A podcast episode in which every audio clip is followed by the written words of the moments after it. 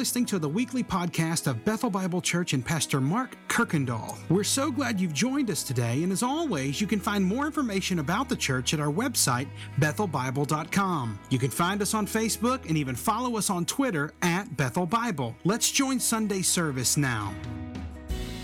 Good morning, everyone, and so glad you're joining us. And I do want to say hi to Jordy and Byrne all the way from Spain. It's been great to see you online each and every Sunday with us. Uh, we hate we can't come this summer, but we miss you guys, and we will continue to be praying uh, for you. So, this morning, I want to invite all of us to our Bibles to the book of Habakkuk. So, Habakkuk is one of the 12 minor prophets. And typically, what would happen is a prophet would receive a message from God and he would bring it to the people. He would be the messenger. Sadly, typically, the message would be a judgment. But Habakkuk is very different. Habakkuk is not going to bring a message to God's people. This is going to be a private conversation between Habakkuk and God, and we get to listen in. So let me give us a little bit of background. Habakkuk was written most likely between 610 BC and 957 BC. And during that time, Assyria was kind of the, the big powerhouse in this area. And they defeated the northern kingdom which was now called Israel. And the southern kingdom is called Judah. So the kingdom is divided, and Assyria has conquered the northern country and taken them into captivity. But Judah's been very different. Judah has had some great years under the leadership of a king named Josiah. Now, he was a really unique and special king because, one, he came into power at only the age of eight. Well, as he gets a little bit older, he begins rebuilding the temple. And during this process, he discovers some scrolls. And when they open them up, they realize this is the book of Deuteronomy. And Josiah is moved by this. And he has this book brought out and read for the people. And he leads Judah in this massive religious reformation. Well, about 610, Josiah dies in battle. And his oldest son is now king of Judah, but he only lasts about three months. So then his son Jehoiakim comes into power. But he's placed there, of all people, by the Pharaoh Necho of Egypt. So during this time, what's happening is Assyria is beginning to lose their, their power, and another country is coming to the forefront called Babylon. And Babylon is led by a man you know of as Nebuchadnezzar. He's the man that you'll read in Daniel, takes Daniel and his three friends captive and takes them back to Babylon. And so this is about that same time when Habakkuk is written. So let me first of all now give us an outline that we're going to be walking through over the next several weeks. And this is how I see the book in six major parts. The first one we'll see today is Habakkuk is going to ask God a question. Then in verses 5 to 11, we get to listen in on God answering Habakkuk. Habakkuk will then ask a second question in verses 12 through 17, and we'll see that today. Then, in beginning chapter 2, verses 1 through 4, God will answer Habakkuk again. Well, then we get in verses 12 through 17, or 6 through 20, five scornful woes. Well, then the last chapter is this incredible prayer of Habakkuk. And what you're going to be seeing unfold is this major transformation that Habakkuk gets to go through. And we get to listen in on this conversation. But I think what's important is everybody can relate to this book, Habakkuk, because Habakkuk is going to question God, and then God is going to answer him. And we get to see this transaction take place. But I think what's important is everybody goes through this. Everybody has questioned God at some way or some form. You know, we've all said things like, God, why did this happen? Or, or what did I do to deserve this? You know, we might receive a diagnosis. In fact, many in our church family have over the last several years. And I think a real honest question is to ask God, why is this happening? Or a death happens. And naturally, we are looking for answers and we're, we're asking God, why did you allow this to happen? Or maybe the loss of a job Many people might be going through that now. Or probably we've even asked God, why are you allowing a virus to really change the way we do life? And we're asking God these why questions. Why are you allowing this to happen? And that's exactly what Habakkuk does. So let's listen in to this conversation between God and Habakkuk. And it begins this way in verse 1. The oracle that Habakkuk, the prophet, saw. So he receives this message, this prophetic message from God, and somehow he sees it. So then Habakkuk is going to ask his first question. And his question is going to be God, why don't you do something? Why don't you act? And this is how it reads O Lord, how long shall I cry for help, and you will not answer me? Oh, you cry for, and we cry for violence, and you will not save. Why do you make me see iniquity? And why do you idly look at wrong? Destruction and violence are before me, strife and contention, they're arising.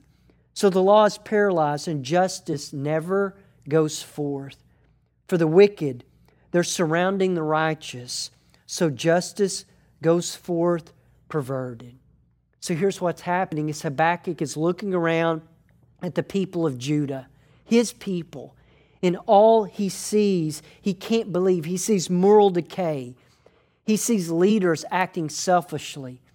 He says religious leaders not following God, and no one seems to be caring about God's law anymore. They're just now coming out of that time led by Josiah, and he's wondering why are we losing that? He says all I see are wickedness, violence, strife, and there's absolutely no justice anymore. And I'm wondering, have you ever felt that way? Maybe you look at the world and even the U.S., and we see things like mass murders, we see terrorism, human trafficking, abortions, there's political unrest, there is racial and economic oppression, there's moral and religious decay. We see the crumbling of homes and marriages, and there seems to be a lack of justice at times. So, like Habakkuk, I think we can naturally wonder God, why don't you do something? Why are you allowing this to happen? So, Habakkuk's question, I think, is a very honest one. And so, God is going to answer him. And what God is about to say, He's about to say, Habakkuk, oh, but I am. And we see it in verse 5. He says, Look among the nations and see and wonder. And he says, Be astonished.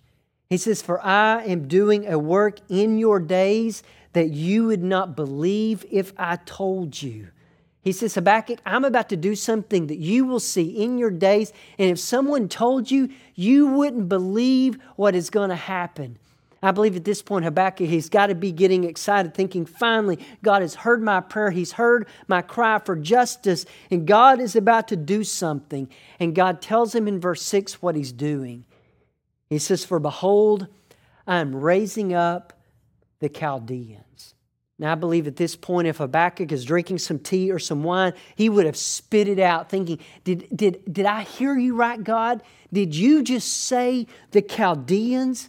Because note what it says that bitter and hasty nation who march through the breadth of the earth to seize dwellings not their own. So, who are they? Well, Babylon is coming into power. And the, the Chaldeans were this group within them that was a ruthless group of people. In fact, if you would have heard the name Chaldeans, this would have been a group of people, they would have brought fear if people had even heard the name. In fact, I believe they are the most feared group about to be on the face of the earth. They are bitter. It says they are hasty. They go wherever they want to, and they consume everything in their path. In fact, when Babylon needed something done, when they needed somebody to get their hands dirty, the Chaldeans were who they looked to. Because notice the description in verse 7 they are dreaded and they are fearsome. This was a ruthless group of warriors. Their justice and dignity go forth from themselves meaning they don't care about anyone else's laws. They don't mean anything to them. They lived by their own set of standards and they didn't care about anyone. So God is going to describe for, for Habakkuk exactly their military power. Habakkuk, to Habakkuk, he says, Their horses, they're swifter than leopards. They're more fierce than the evening wolves. Their horsemen press proudly on. Their horsemen come from afar. They fly like an eagle, swift to devour. They all come for violence. All their faces turn forward. They gather captives like the sand. Meaning they were fast, they were furious, and they were completely determined. And they loved war and they loved to inflict pain on people. They took pleasure in it. They loved taking people captive. In fact, he says they did it like taking captives like the sand. They did it with ease and they did it in massive numbers. Notice what it says in verse 10. At kings, the Chaldeans, they scoff at them. At rulers, they laugh. They laugh at every fortress, for they pile up earth and they take it. Then they swept by like the wind, and they go on guilty men whose own might is their God. So at kings, they scoff. At other nations, they laugh. Wherever they go, they leave destruction. They pile up earth. It says they are swift like the wind. They go where they wish. And they even worship their God is their own power and their own might. And so, what God is saying is Habakkuk, I'm bringing the Chaldeans, and I know exactly who they are. And I think this is, this is something Habakkuk could not have expected at all. He wanted to do something about the wickedness in Judah, and God says, I am. I'm bringing the Chaldeans to bring judgment. And for Habakkuk, he doesn't have a, have a category for this. He can't believe what God is saying. So Habakkuk asks God another question. So, first he says, God, why don't you do something? And God says, I am. So, his second question is this God, how can you do this? In verse 12, he says, And you are not from everlasting, O Lord my God, my Holy One.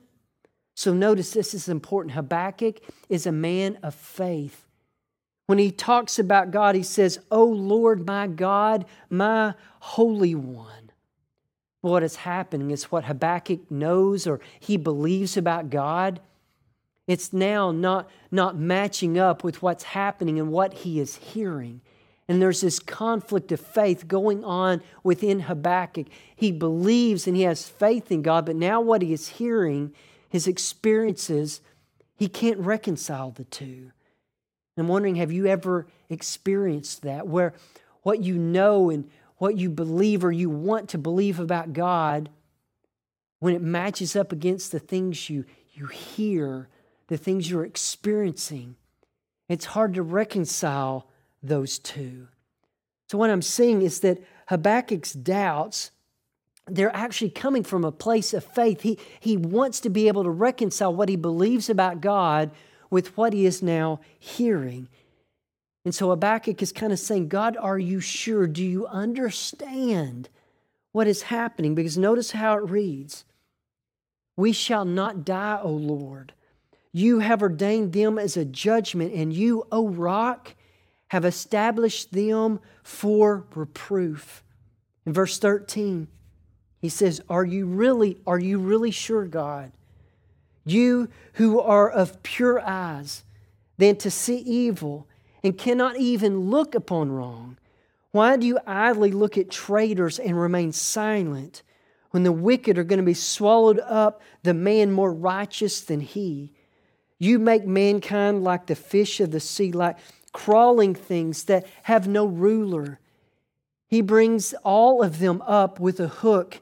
He drags them out with a net. He gathers them in his dragnet. So he rejoices and he's glad.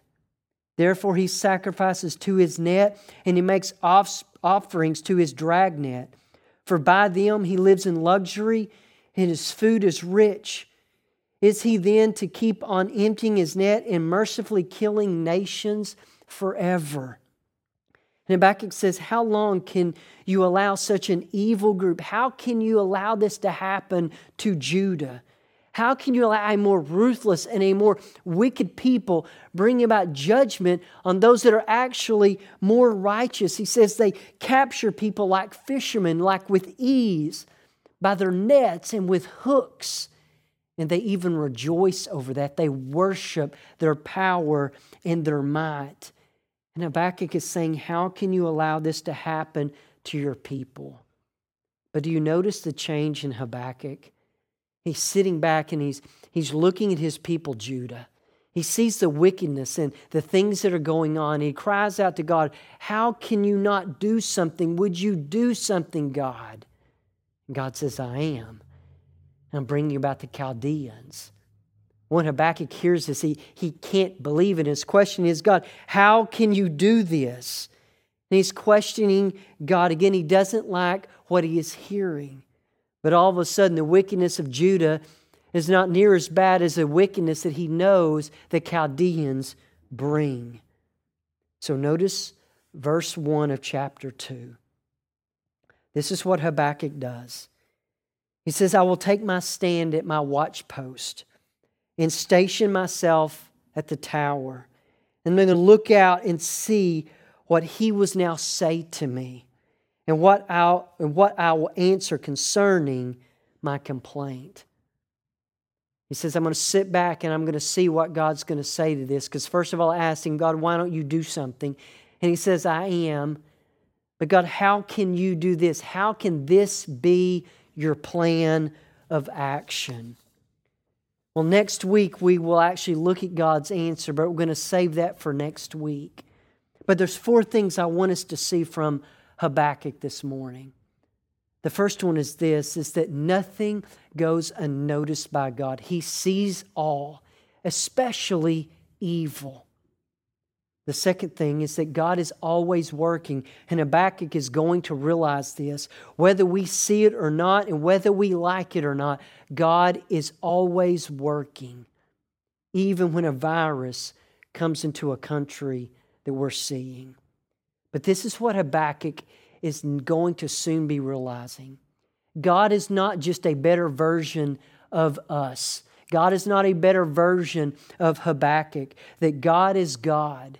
And God will always act according, and will not always act according to what we think and what we like and what we want. Sometimes that'll be the case, but sometimes it's not. Because God is not us. He's not a better version of us because God sees all and He knows all. And God will not always act according to what we think, we like, and we want. But here's the last one God and only God can use evil for his good and our good. And that's exactly what God is doing during Habakkuk's time. But you know what? This isn't anything unique to Habakkuk. In fact, there's kind of two examples I'd love to point out. If you were to go back about 600 years from Habakkuk's time, Israel at this time is in Egypt. And there's a very evil man ruling at that time named Pharaoh. In fact, he was so evil, he, he created a genocide on babies. And God is going to raise up a man named Moses to go to Pharaoh and say, Let my people go. And at that point, God could have moved in Pharaoh and things would have gone a lot easier. But it doesn't happen that way. And God brings 10 plagues upon Egypt. And do you know that each plague was unique? And each plague was a judgment upon a god that Egypt worshiped. They worshiped the Nile. It gave them water, it gave them life. So, what does he do? He turns it to blood. They worshiped the fertility gods, and, and they gave that god the, the head of a frog, and God sends frogs in mass numbers. They also worshiped the love and protection God that had the face of a cow and God brings devastation among the herds. You know what the last judgment, remember what it was? It was the death of the firstborn. Because above all, Pharaoh worshiped himself and required all people to worship him as a God. And when he died, who would be in his place to be worshiped? His firstborn son. So God sends a judgment upon the firstborn son that during that night all four firstborn sons would die unless they partake in the Passover lamb. and they covered their doorpost in the blood that God says He would pass over, He would show mercy to them. And God is doing all this. In fact, we read just a few weeks ago in Romans chapter 19, verse 17, about Pharaoh. It said, For the scripture says to Pharaoh, For this very purpose I have raised you up, that I might show my power to you, and that my name might be proclaimed in all the earth. So, all the way back then, God used evil to show his power and to make his name proclaimed in all the earth. And here we are, 4,000 years later, still proclaiming his name. We also see another example where God used the evil of men to bring about something. He used the evil in men to bring about the crucifixion of his own son. In fact, the worst evil act the world had ever seen was the death of his son, and God used that evil. In fact, he used that evil to then bring about the greatest news the world could ever hear. And so God does. God works in and uses evil to make his name known and for his good and our good. So next week, we're going to see God's second answer to Habakkuk's second question. But remember this God is always working. Even if we can't see it, even if we can't understand it, and even if we don't like it, God is always working to make His name known and for our good. So, church, pray with me. Thanks again for listening to the podcast today. We hope that you were blessed and encouraged. And if you have any questions or comments, we want you to let us know. Simply send your thoughts to questions at bethelbible.com. Thanks for spending time with us, and be sure to join us next week on the Bethel Bible Podcast.